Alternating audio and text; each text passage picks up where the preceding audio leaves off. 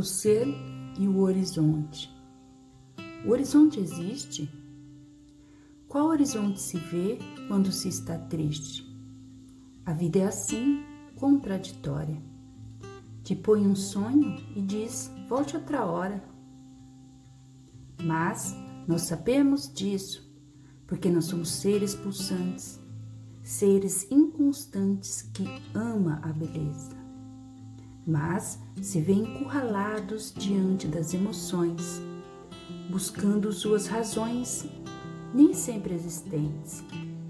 Razão e emoção, nem aliadas, nem inimigas, são partes do pacto da vida. A tinta da parede vai sujar, a casa vai acabar, o capitalismo vai ser substituído, já os sonhos ah, os sonhos, eles são contínuos a nos alimentar. De que dias melhores virão e vêm, ainda que não tenhamos discernimento para recebê-los. Com ou sem planejamento, com ou sem sentimento.